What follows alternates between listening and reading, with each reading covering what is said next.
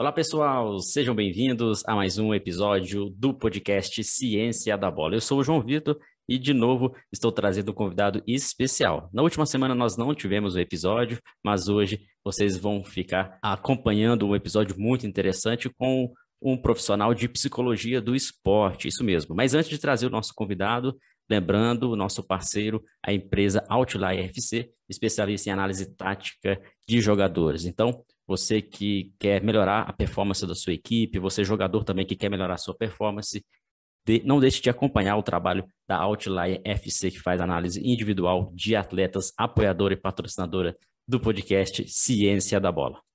Bom, para hoje, é esse formato online, a gente tem um convidado especial para falar sobre psicologia do esporte, principalmente aplicado ao futebol, ao futsal, e nada mais nada menos do que João Ricardo Kozak, que é um profissional de psicologia, tem um canal também nas redes sociais, tem experiência em clubes, ministra cursos, lança livros, então é um profissional e tanto. Vamos aprender bastante hoje sobre psicologia. Seja bem-vindo, João. É um prazer ter você aqui no Ciência da Bola. Obrigado, João. Obrigado, meu xará, né? Obrigado pelo convite. Eu fico muito, muito feliz de estar aqui no Ciência da Bola. Como eu comentei contigo, né, aí antes do nosso papo, é é sempre muito importante canais ligados ao futebol uh, poderem uh, estar mais atentos né, à questão da psicologia do esporte, porque semana a semana a gente vê e acompanha o futebol, a gente vê tantos casos em que trabalhos psicológicos poderiam diminuir alguns danos, né, alguns prejuízos que as equipes acabam sofrendo muito, né, quase sempre por conta de preconceito e de desinformação sobre a área, que a gente vai poder falar bastante. Agradeço novamente Prazer estar aqui com vocês e com os amigos do podcast Ciência da Bola. Legal, João. Hoje aí vai ser João para cá, João para lá, vai ser aí um papo interessante. João, é, você é psicólogo, você já teve experiência em clubes, até para situar para o pessoal. Sei que muitos ah. que estão nos ouvindo já te seguem, mas aqueles que não te seguem, você já trabalhou no futebol, né? Em clubes. Atualmente, você também trabalha com atletas. Conta um pouco para a gente aí é, de forma breve, a atuação do João dentro da psicologia no esporte. Bom, eu estou formado há 30 anos em psicologia aqui pela PUC, São Paulo. Eu tenho mestrado na área de educação pelo Mackenzie, doutorado na área de, da Escola de Esportes, né, e na área de psicossociologia do esporte aqui na USP, na Faculdade de Esportes, e pós-doutorado em psicologia clínica com ênfase no esporte, através da PUC São Paulo, eu tenho cinco livros publicados.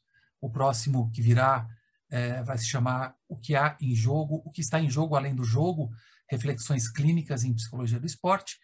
E na minha carreira eu trabalhei de judô a Fórmula 1, de ginástica rítmica a natação, de futsal a vôlei, de basquete a esgrima, um pouco de cada coisa que vocês possam imaginar. E no futebol, a, a minha carreira eu fiz aí um trabalho breve no Corinthians em 97, depois no Goiás em 98, depois uh, no Cruzeiro de 99 a 2001, depois no Palmeiras em 2005, depois no 3 de fevereiro, o time paraguaio, foi de 2010 a 2008, 2009, e depois no Ituano, foi 2011, 2012, se eu não estou enganado.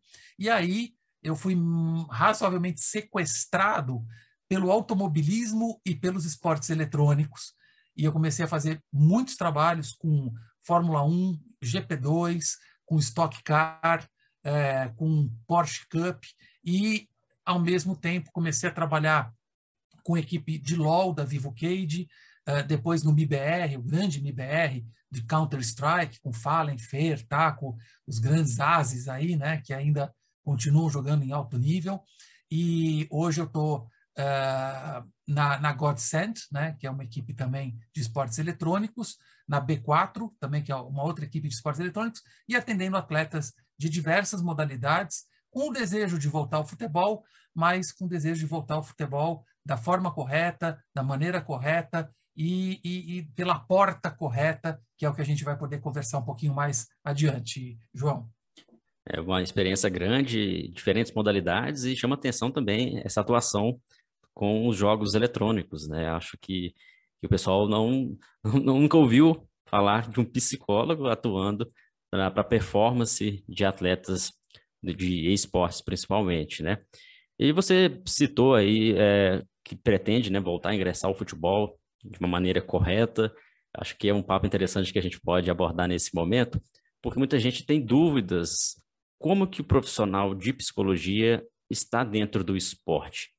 Como que ele faz para que os atletas melhorem sua performance esportiva, ou os treinadores consigam aplicar alguns conceitos da psicologia para que os atletas também possam aprimorar e principalmente para que seu rendimento também não caia, né? que durante a temporada né, os atletas consigam ter um, principalmente aí a sua performance mental no nível mais aprimorado e, e conseguir resultados ótimos, né? O psicólogo do esporte, João, ele necessariamente está no dia a dia, ele tem um papel muito importante. Como que é? Conta pra gente. Olha, João, é, é, é um tema super importante, porque por ser uma área relativamente nova, eu não posso falar que é uma área nova, porque eu estou há três décadas nela, mas socialmente ainda, esportivamente, ela é uma área nova. A psicologia como um todo é uma área nova, né? Se a gente uh, entender que os primeiros estudos uh, que o Freud realizou no, no início do século uh, do século 20, né, 1906, 1908, e, e a, as bases filosóficas da psicologia também são muito modernas e muito recentes. Então, a gente, a psicologia como um todo, ela é uma ciência nova. A psicologia do esporte é mais nova ainda. Né? Então, assim, eu costumo falar, principalmente no futebol, uh, isso quem falava era até o, o Carlos Alberto Parreira, né? Ele dizia, pô, eu já acumulei cargos de técnico e preparador físico, na época que não tinha ainda educação física muito bem estruturada e muito menos periodização de treinamento, profissionais de educação física, então se acumulavam funções. Depois chegou a educação física, eh, depois, na época ainda, década de 60, 70, tinha a tia lá que fazia o feijão, né? Feijão bom, feijão preto ali para o pessoal, porque não existia nutrição no esporte. Veio a nutrição. Depois a fisiologia, né, a fisioterapia junto, e a psicologia, eu falo que é a última ciência que vem chegando, mas nem por isso menos importante. Se a gente imaginar a preparação esportiva, em que um vértice é a preparação física, o outro é a preparação técnica, a base dessa estrutura é a preparação psicológica é, e, e, emocional. O que eu digo quando entrar pela porta da frente significa o seguinte: é ser mais um profissional da comissão técnica que acompanha uh, uh, os jogadores no dia a dia ou três, quatro vezes por semana, que vai a jogos, que frequenta o vestiário, que está na concentração, que observa os treinamentos, né? O psicólogo no futebol ele ainda é visto com muito preconceito. Uh, recentemente o Dr. Joaquim Grava ele errou, ele acertou num ponto, mas errou clamorosamente em outros na sua declaração. É, ele acertou dizendo que a, a psicologia é muito importante para os jogadores, mas ele erra grosseiramente quando ele ridiculariza num podcast, eu não me lembro exatamente onde é que foi, mas muita gente assistiu, uh, e ridiculariza a psicologia, sendo que hoje a gente trabalha, ele falou, ah, que daí vai o psicólogo contar a história da formiguinha, não sei o quê, umas coisas que eram muito de 30, 40 anos atrás, quando a ciência ainda não estava estruturada, e de fato havia uma banalização. Banalização essa que a ciência, já de algumas décadas, vem uh, uh, batendo de frente, oferecendo recursos, tecnologia. Hoje a gente trabalha com altíssima tecnologia para controle de respiração, velocidade de reação, foco, atenção. Né? É, você tem aparelhos de realidade virtual que ajudam goleiros a desenvolver um reflexo mais rápido na hora da, da, da, de um pênalti, de jogadores através de biofeedback respiratório, por exemplo, terem um autocontrole na hora de uma decisão por pênaltis. Então, o Dr. Joaquim Grava, ele banaliza extremamente quando ele ridiculariza a, a, psicologia que ele viu na década de 70, 80 e mostra que não se atuou diante do que a ciência hoje impera e apresenta em termos de recursos tecnológicos, e não são histórias de formiguinha para o jogador dormir ou achar engraçado, mas são recursos que treinam habilidades neuropsicológicas. Essa é a psicologia do esporte séria, correta e científica. Agora, também ainda na esteira do discurso do Dr. Grava, se mostra como ainda há preconceito, como a informação, a boa informação, a parte da ciência ainda não chegou ao futebol relacionando com a psicologia do esporte. Ainda entende-se o psicólogo como um curandeiro, como um fazedor de milagre. Então, o time está em crise, troca o treinador, muda um monte de jogador, manda embora o diretor, troca o executivo de futebol, aí lembram que tem o um psicólogo, quando, na verdade, o, o, a presença do psicólogo não garante a vitória. O pessoal fala, pô, João, mas você fica falando de psicólogo, psicólogo. Eu falo, gente, eu falo de psicólogo não como um, um, uh, um fazedor de milagre. Eu falo que os times têm que ter psicólogo porque a presença não necessariamente vai gerar uh, uh, resultados vitoriosos, mas a ausência, em alguns momentos, pode ser determinante para o fracasso de algumas equipes, como a gente vem. Quer um exemplo, João? Absolutamente aberto disso? O Flamengo. O Flamengo tinha um belíssimo psicólogo do esporte, um colega meu do Rio de Janeiro, fantástico, Alberto Figueiras, que agora está fazendo sucesso na Austrália, super, um cara super uh, uh, conceituado. Quando chegou o Jorge Jesus com o coach dele, que nem é psicólogo é, mandaram embora a, a parte da psicologia. Eles triunfaram, né? triunfaram muito com, com o Jorge Jesus. Uh, e aí o que aconteceu? O Flamengo ficou completamente desguarnecido na parte psicológica depois de se tornar multicampeão. E depois de se tornar multicampeão, é muito comum que tenha autossabotagem emocional completamente inconsciente, dificuldade de manter o ritmo, dificuldade de manter a motivação para correr atrás da, da, do título dos mesmos campeonatos que o time ganhou em 2019. Então, e aí você vê o Marcos Braz falando: não, a gente não precisa disso. Isso aí, se um dia precisar, a gente vai atrás. Então você vê a cabeça do dirigente né? Marcos Braz, Joaquim Grava, você vê ainda eles com dificuldade de entender que o psicólogo deve ser uma peça da engrenagem e não a engrenagem como um todo. Muito interessante esse exemplo. E a psicologia, você até bem citou, João, que não só no esporte, mas na sociedade, sofre em determinados momentos um preconceito porque as pessoas não conseguem diferenciar a psicologia da psiquiatria, da psicanálise, enfim. Isso como você até bem citou, é recente a psicologia entrando como uma ciência dentro do futebol, as ciências de forma geral no futebol a gente sabe que também enfrenta algumas barreiras na fisiologia, preparação física as, foram as primeiras né, que quebraram essas barreiras, e hoje a gente vê que cada vez mais a exigência de um profissional de futebol e de outros esportes está se tornando muito alta, a exigência física, exigência técnico-tática e principalmente a resiliência, controle de emoções. Então, no alto nível, é quase impensável a gente ter um atleta com alto nível técnico-tático sem ele estar bem psicologicamente. A gente viu recentemente até o atleta de surf, né, o Medina, que não participou de uma competição por causa de problemas, né, psicológicos e agora que ele está retornando às competições, então a gente sabe disso. Ponto muito importante também, né, que você citou, é que a presença do psicólogo, isso eu concordo com você plenamente, é, não vai determinar a vitória. Assim como a presença do preparador físico, do fisiologista, a gente sabe que no futebol o que determina a vitória são vários fatores. Vários fatores vão determinar a vitória. E quanto mais fatores você tiver, mais variáveis você conseguir controlar com bons profissionais, mais perto da vitória o clube pode estar, né? Então, de repente, seja nesse sentido que, por é, a psicologia do esporte, em algum momento, com alguns profissionais no passado, de repente, terem sido tratadas de uma maneira errônea, esse, esse, esse preconceito ainda perpetua em alguns momentos. Concorda que, que é nesse é, sentido perfeito. também? É isso, João, é isso. E, e, e, e, sobretudo, né, o que a gente está falando é o seguinte: que essa situação que tão bem você descreveu acaba abrindo espaço para profissionais de ocasião. Então, você tem lá um engenheiro que vem da palestra e a equipe acha que aquilo ali é um trabalho psicológico. Não é trabalho psicológico, ele não é formado em psicologia. Você tem lá o comandante do BOP que vai dar palestra motivacional e vai bater na mesa e vai falar que o missão dada é missão cumprida, não sei o quê. Aí tem jogador com oito minutos de jogo tomando cartão amarelo. Entendeu? Então, assim, é tudo muito feito uh, na base da, do achismo, do senso comum.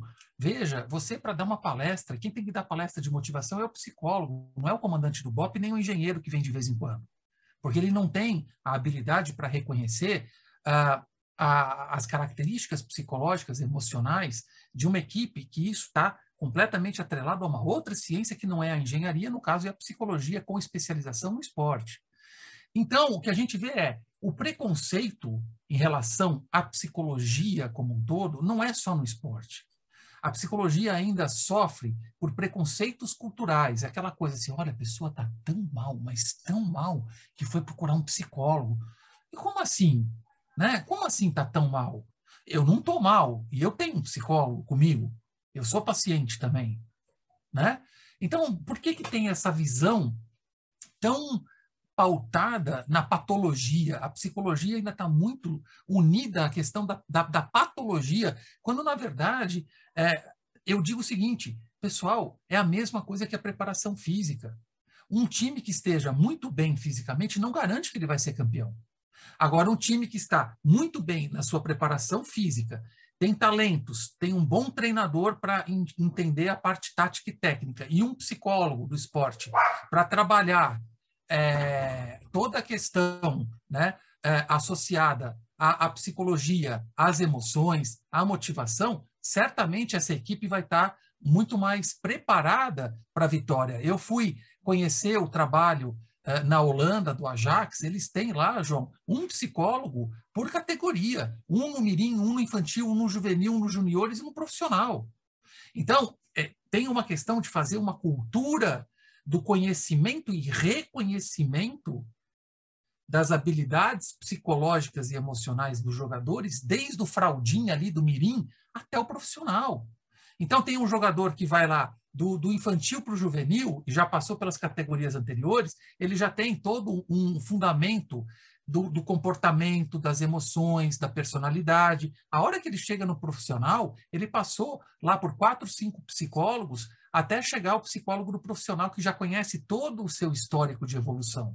Isso é ciência. Isso é entender a psicologia do esporte como uma ciência que deve estar presente nas comissões técnicas e não um trabalho de ocasião, como ainda, infelizmente, no nosso futebol muita gente pensa.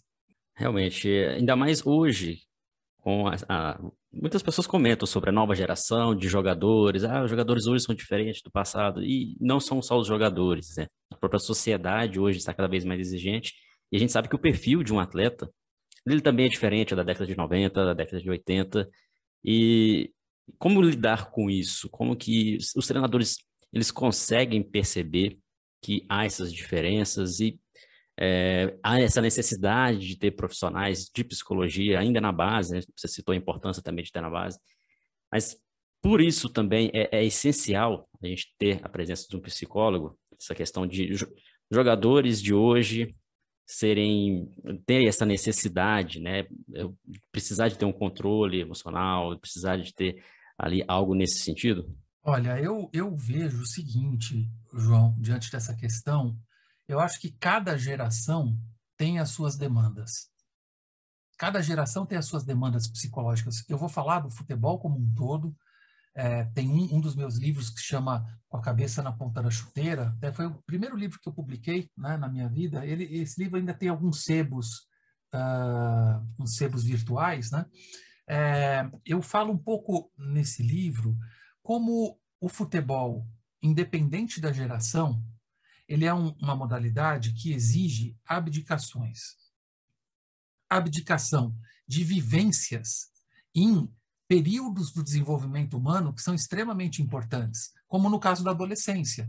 O jogador que está ali na infância e, e, tem que abdicar da adolescência, dormir cedo, não, não namora, não viaja, não apronta as coisas que os adolescentes aprontam, não se testam, não se conhecem e entram na fase adulta sem a vivência plena da adolescência, muitas vezes distante de suas famílias, sem trabalhos psicológicos, se bem que o Estatuto da Criança e do Adolescente no Brasil obriga que os clubes tenham psicólogos na base, né, mas não, não no profissional, e eles chegam aí no profissional com demandas muitas vezes associadas não às suas gerações, claro que tem também, mas sobretudo pelo fato deles não terem vivido, experienciado, vivenciado períodos tão importantes dos seus desenvolvimentos como no caso da adolescência.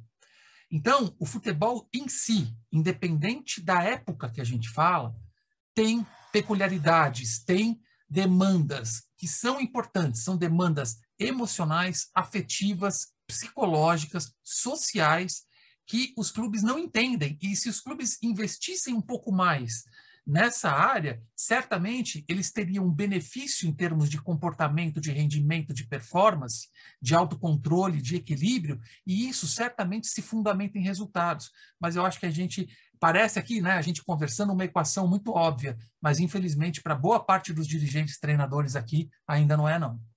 Como seria eh, essa intervenção a ponto de permitir? Porque a gente vê que a entrada do, dos atletas nos clubes hoje é, é mais precoce. Então, com 14 anos, 14, 15 anos, o atleta já está ali, às vezes, alojado, longe da família.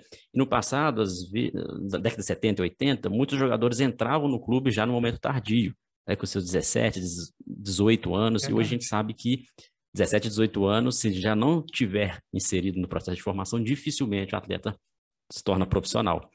Então, o que poderia ser feito nesse caso, né, para que os clubes conseguissem dar essa liberdade durante a adolescência, dar esse apoio para que o atleta tivesse uma melhor preparação já para a transição ao profissional? Eu acho que muitos já estão fazendo, que é, né, claro, não abandonar a escola. Alguns clubes têm. Eu lembro 2000, 2001 que eu estava no Cruzeiro. O Cruzeiro foi a, a, primeira equipe, né, o primeiro clube a ter uh, uma escola dentro da Toca da Raposa, a época que eu trabalhava lá, né? Era a época do goleiro Gomes, que estava no juvenil, imagina. É a época do Augusto Recife, que foi médio volante jogou no Internacional, e, e, tantos outros ali que estiveram naquela, naquela geração. Era o Ney Franco, treinador, a gente é muito amigo até hoje, trabalhamos juntos ali. É, então, eu acho que é o olhar para a parte educacional, escolar, né, leia-se escolar, é, promover uh, um trabalho de orientação psicológica para que na parte da psicologia do esporte, a gente possa ajudar esses atletas a preencher um pouco as lacunas de conhecimento que eles não têm sobre eles e sobre a vida, porque eles abandonaram a família e, como muito bem você colocou, cada vez mais precoce. Eu atendo jogadores de 13, 14 anos de, anos de grandes clubes do Brasil via online, e de camisas poderosas, e eu vejo que, assim, há um sofrimento óbvio e evidente do distanciamento, do distanciamento da família, do distanciamento dos amigos. Existe essa, esse sofrimento, ele é, é, ele é claro, ele é evidente, né?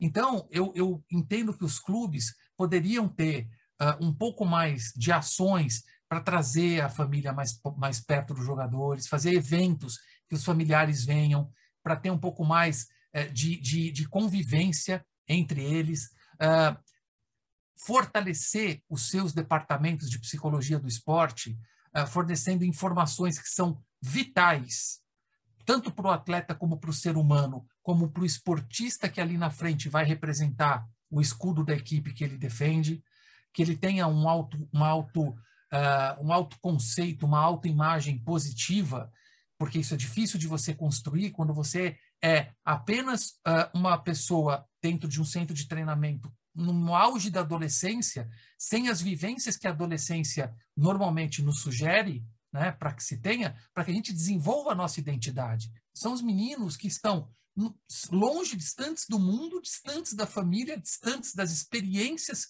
que os tornam pessoas inteiras e preparadas para o mundo, e logo ali na frente, dois, três anos ali para frente, podem estar num, num, num, profissional diante de um monte de pressões, de expectativas, de patrocinadores, de dinheiro, de torcida, de mídia, e a gente aí espera um bom comportamento, uma boa resposta deles, se você não tem um investimento psicológico e social em fases anteriores. Então, eu entendo que falta os clubes pensarem um pouco melhor, com mais uh, cuidado e mais profundidade sobre a, a, a evolução psicológica, emocional e social, e não só física e técnica dos seus atletas. Espetáculo aí de, de, de resposta. É realmente um tema muito, muito bom de falar. E quem está nos ouvindo, que está acompanhando a gente pelo Spotify e outras plataformas, a gente também está no YouTube em vídeo, falando aí sobre esse tema, hoje com o João Ricardo Kozak, especialista na área de psicologia do esporte. Olha só, um papo interessante também que a gente pode entrar agora, João, até pegando o gancho do que você falou anteriormente aí, que as pessoas na sociedade tendem a acreditar que o psicólogo ele está ali apenas quando há algum problema. E não é bem assim.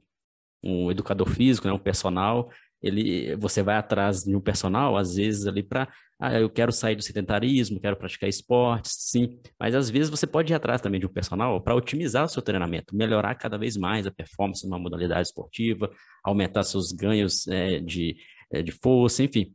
O psicólogo, eu penso que sim, em alguns momentos é necessário, né, a busca do psicólogo para uh, de repente em alguma situação ruim, mas o psicólogo também ele pode otimizar o, o desempenho, não só ali do, do, do, atleta, mas do treinador, de outras pessoas no dia a dia, né, dentro da carreira.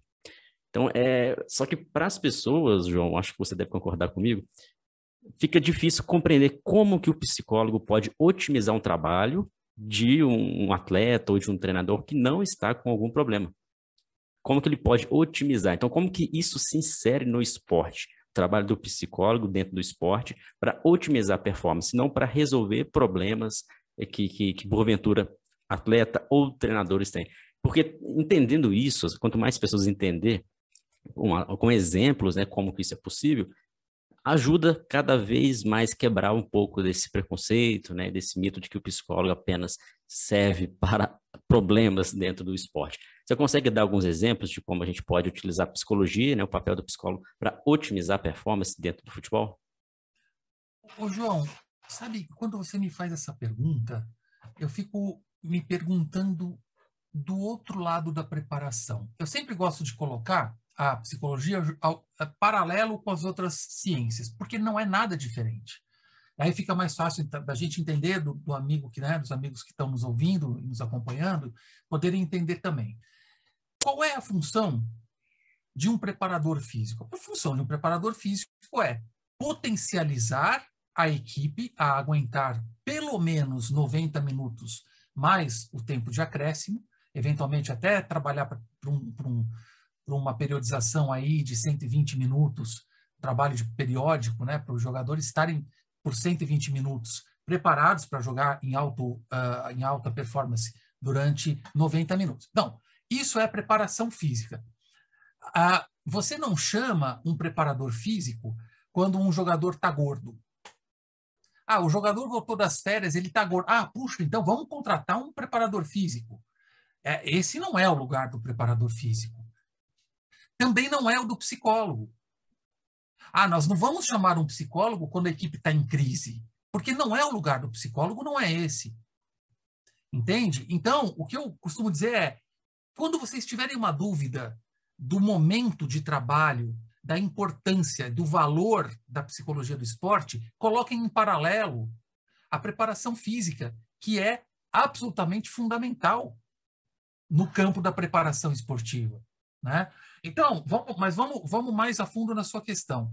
É, o, como que uma equipe pode entender a importância de um trabalho psicológico sem que haja uma crise, que já demitiu todo mundo, que já mudou o treinador três vezes e não sei o que, que é o futebol brasileiro, funciona muito assim. Para mim, vai chegando final de campeonato, o celular aqui começa a tocar. O doutor aqui é o presidente de tal clube, e não sei lá, eu vou ver lá, o clube tá, se não está entre no, no, Z4, está no, no, no, Z6, entendeu? Está quase caindo ali, né? Eu falo, presidente, eu não tenho o que fazer. Eu não tenho coragem de ir até o seu plantel e falar que o sucesso é maravilhoso, que o sucesso é ser feliz, que os campeões. Porque eles vão ficar com raiva de mim. Não é o meu lugar estar aí. Agora, se o senhor quiser, o ano que vem, marcar uma reunião, a gente fazer um, uma periodização durante todo o campeonato, o trabalho psicológico começando na pré-temporada, também como a preparação física, que tem os testes físicos, a psicológica tem as avaliações psicológicas. É a mesma coisa. Né?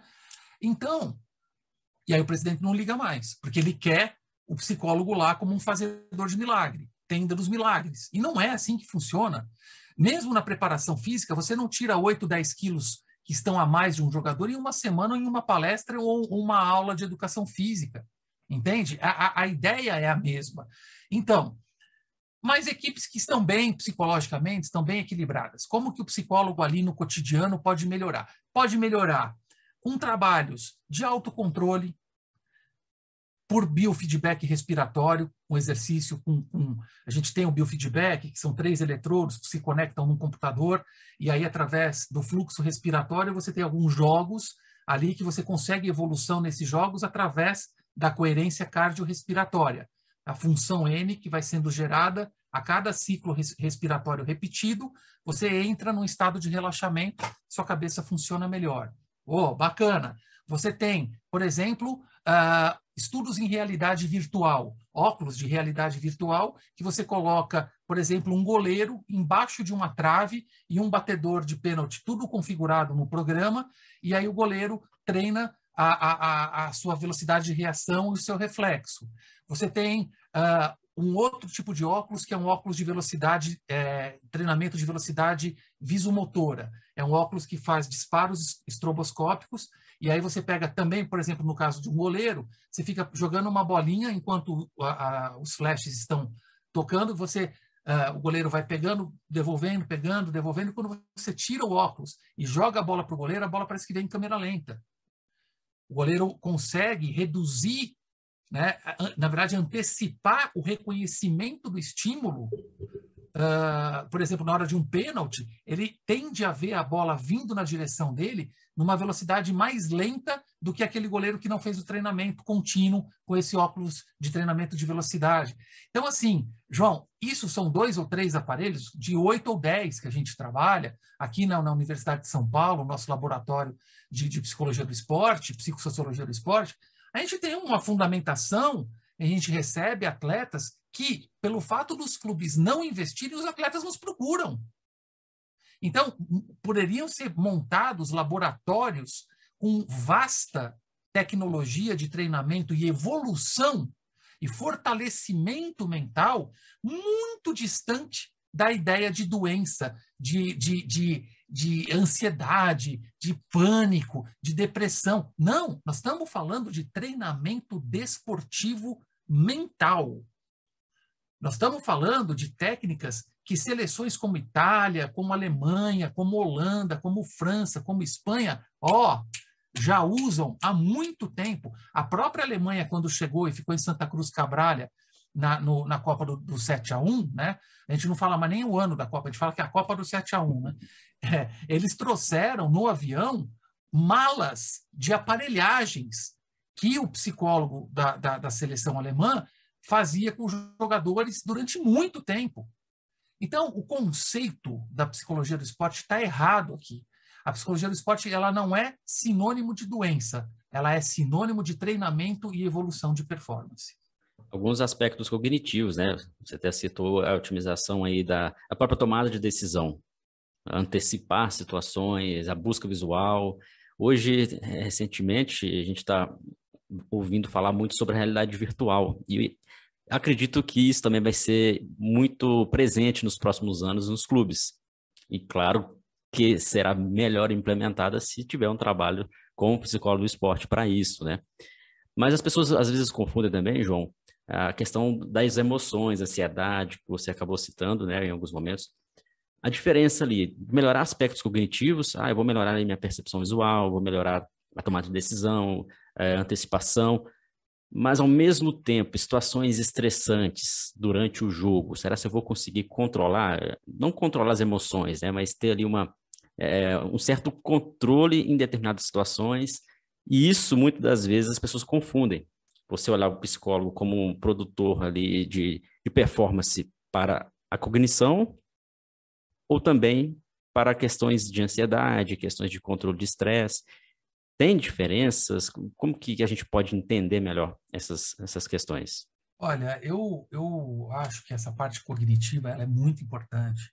A parte cognitiva é a forma pela qual a gente interpreta conflitos, pode ser vista assim, né? a forma pela qual a gente interpreta situações de adversidade, a forma pela qual a gente encara, né? a gente traduz um, um momento estressor e como que a gente consegue operar diante desses estímulos externos que são muito comuns no futebol, desde a gente tomar o primeiro gol, até perder um pênalti, uh, ou até ter um pênalti contra, enfim, são muitas né, as ocasiões. O que eu faço e, e, converso muito com jogadores é capacitá-los cognitivamente a entender, primeiro, que situações adversas podem ser é, situações potencialmente uh, possíveis deles darem a volta por cima e darem o seu melhor, e não como uma terra arrasada, ou não entender aquele momento como uma coisa que ele não será capaz. A ideia é, sempre é trabalhar com crenças capacitantes. Crenças capacitantes, bem potencializadas, bem fortalecidas, geram bons pensamentos. E bons pensamentos geram bons comportamentos. Né? Então, em momentos uh, que você precisa ter uma boa autoestima, um bom autoconceito, uma boa autoimagem, o trabalho psicológico de fortalecimento gera no cotidiano dos atletas, em treinos, jogos, competições, respostas muito mais positivas, proativas, saudáveis, individual e coletivamente, do que os atletas que não têm e que não têm esse trabalho e que ficam muitas vezes à mercê né, ah, das próprias fragilidades, né, das próprias dificuldades e ficam como um cachorro tentando pegar o próprio rabo, né, dando volta em círculo e sofrendo, sofrendo, sofrendo. Na verdade, não é para ser assim.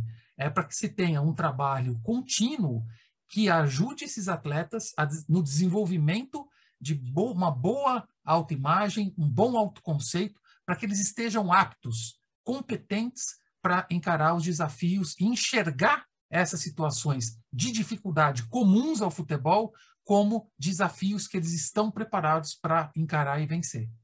E, e, muitos atletas têm consciência dessa importância, eles sentem essa necessidade de, de buscar um apoio, é, um auxílio para que ele se desenvolva. De repente, situações do jogo que ele normalmente fica mais ansioso do que antes ou sente um pouco mais de pressão.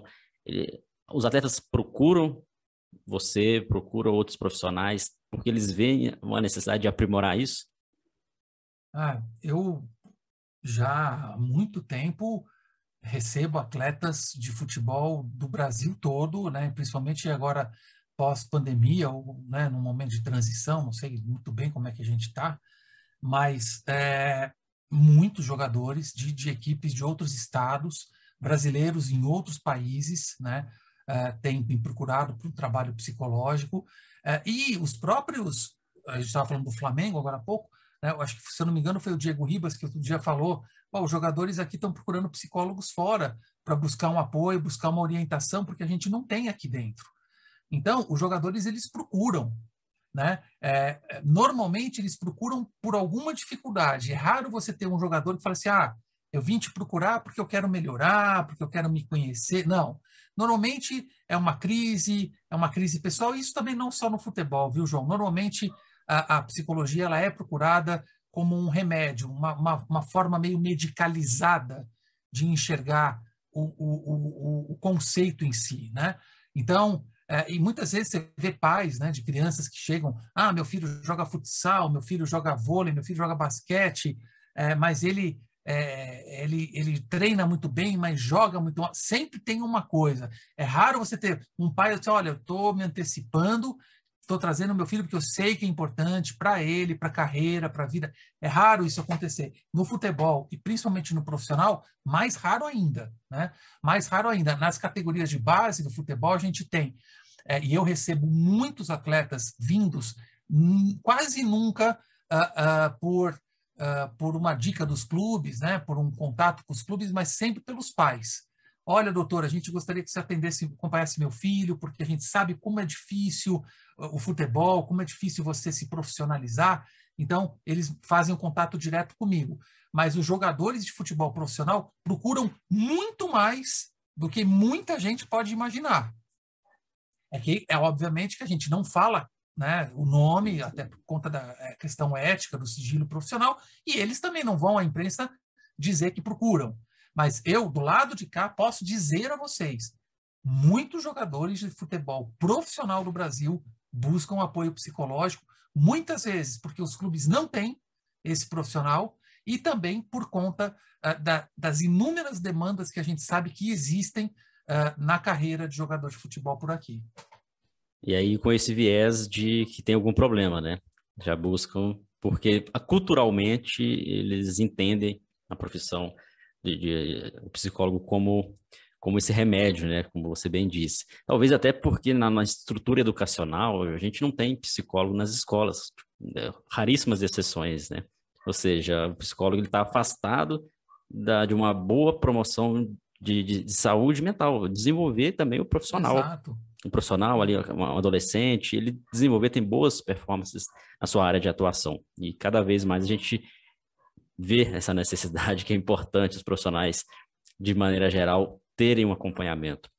Você falou dos jogadores, mas e treinadores? Porque treinador é uma profissão, principalmente no alto nível, né? A gente sabe que é uma profissão solitária, solitária no, no sentido de tomar decisões, né? Porque a decisão ali, no final das contas, vai sempre a responsabilidade em cima do treinador, da treinadora, e muitas vezes ele precisa tomar decisões baseado ali é, em, em problemas, decisões com muito estresse, com muitas críticas, lidar não só com os jogadores, mas lidar com a diretoria, com a torcida, com a imprensa.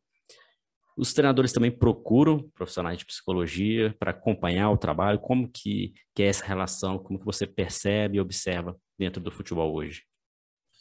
Olha, eu percebo, João, que assim muitos treinadores querem, são simpatizantes, entendem a importância do trabalho, mas eles acabam cedendo a opinião crítica dos atletas. Ah, sabe aquela coisa? Jogador não gosta disso aí. Entendeu? Tem essa esse jargão, entendeu? O jogador não gosta disso aí. Então, os treinadores acabam não não não levando, mas eu posso dizer o seguinte, muitos treinadores atuais que eu conheço, muitos deles, principalmente os mais novos, novos assim, dos últimos 5, 10 anos, né, que surgiram, são extremamente favoráveis ao trabalho. O que eu percebo que não mudou ainda é a visão de boa parte dos dirigentes uh, e dos jogadores, que ainda mantém dentro né, das equipes a ideia de que psicólogo é bobagem, que ninguém está louco aqui, igual o Neymar falou na Copa do Mundo de 2014, a Copa do 7 a 1 Tem uma manchete dele falando na Folha de São Paulo: a gente não precisa disso, ninguém está louco aqui. Entendeu? Então a psicologia não é loucura. A preparação física não é loucura. Não é doença física. É preparação. É fortalecimento, é capacitação. Né? Então, eu entendo que jogador, os treinadores, nas suas formações, das licenças, uh, inclusive eu participei muito dessas licenças na CBF, com vídeos, entrevistas longas minhas, até que começaram a chamar, finalmente começaram a chamar uh, profissionais para ir né, no campo presencial, conversar com os treinadores, porque não adianta você colocar o COSAC lá falando entrevista e você online e levar o juiz de futebol para falar com eles presencial. Os juízes de futebol estão cansados de saber, tem que levar psicólogo para falar com os treinadores. Tá certo, agora está certo, né?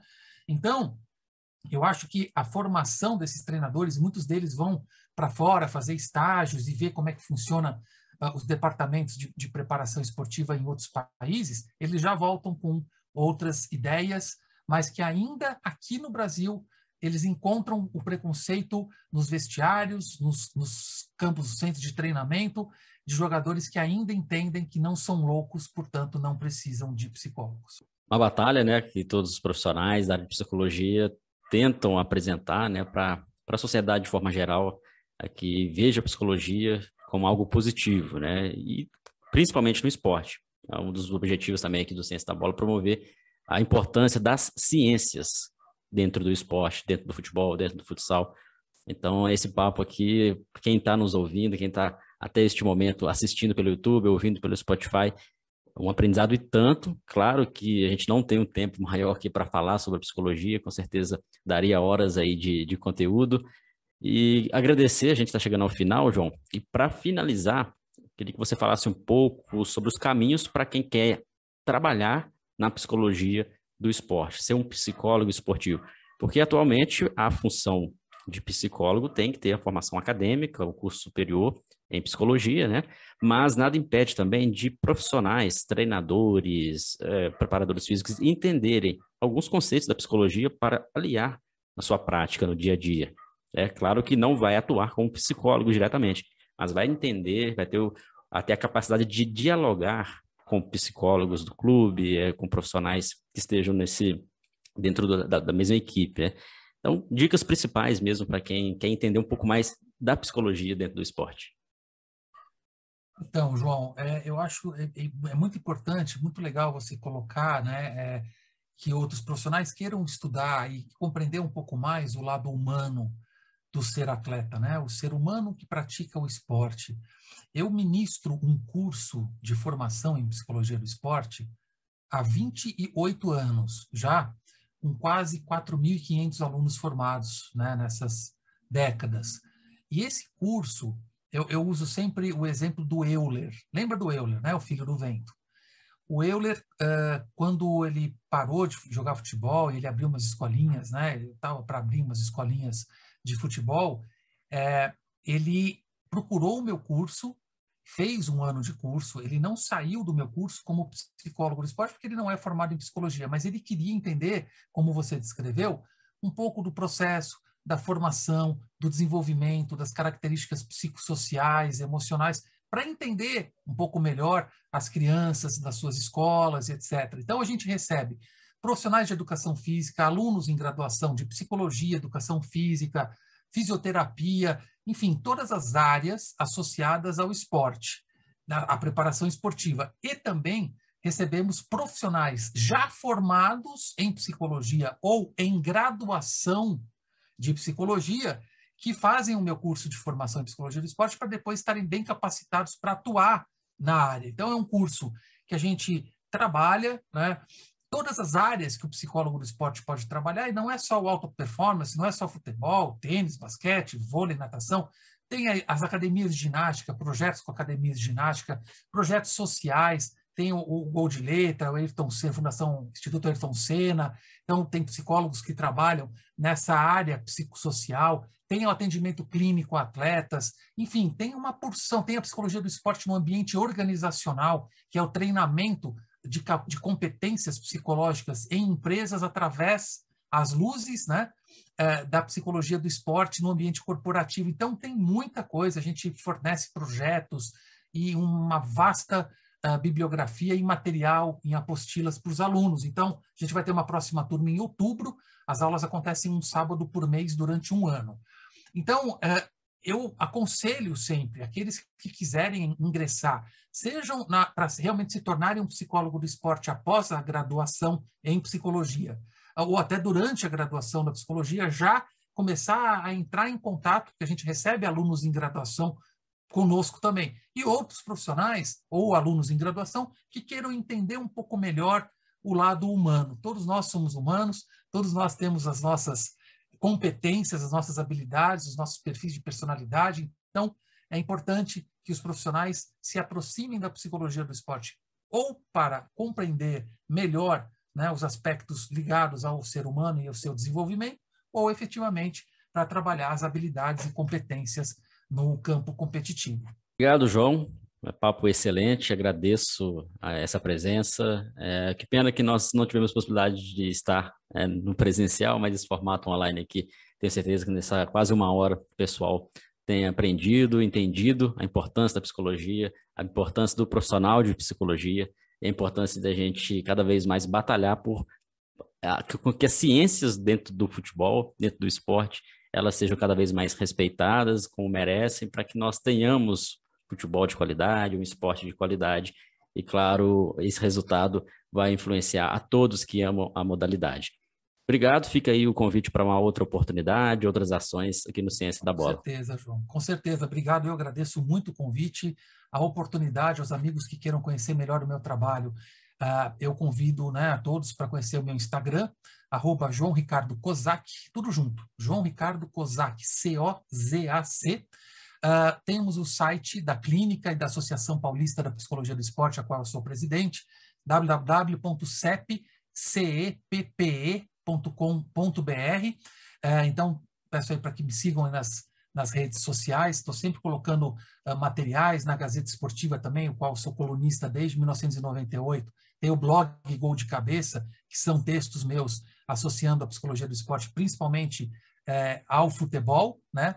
É, e fica aí novamente o meu agradecimento e o convite para vocês, que está vindo aí o meu sexto livro, O que está em jogo além do jogo, Reflexões Clínicas em Psicologia do Esporte, vai ter lançamento presencial aqui em São Paulo. Me sigam nas redes, eu vou colocar em breve uh, o dia, local e horário. E, João, espero que a gente possa repetir esse papo, foi um grande prazer e essa troca de ideias é sempre muito importante que a gente possa fazer tanto online ou, quem sabe, até presencial, né? Numa dessa a gente aí se encontra e eu agradeço novamente o convite, a oportunidade. Um abraço a você, sucesso ao Ciência da Bola, parabéns pelo trabalho e um grande abraço a todos os amigos. Obrigado, João. A gente vai ficar aí acompanhando o lançamento do livro. Pode passar para a gente aqui, a gente vai comunicar e divulgar. Vai ser um maior prazer compartilhar é, mais um lançamento, né? Obrigado, João. Agradecer também a todos vocês que estiveram até o final aqui no YouTube. Deixe o seu comentário aqui abaixo, dúvidas. E também não esqueça de seguir o, o João lá nas redes sociais, no Instagram. E você que está no Spotify, vai lá no YouTube, acompanha o nosso canal, se inscreva. Muita gente passa pelo YouTube, mas não inscreve no canal. É importante que você se inscreva para acompanhar mais podcasts. Agradecendo ao Outlier FC, parceira, patrocinadora do podcast Ciência da Bola, empresa especialista em análise tática individual de atletas. Link aqui abaixo também para vocês acompanharem. Pessoal, até o próximo episódio, na próxima semana, com mais um convidado especial aqui no nosso podcast. Grande abraço.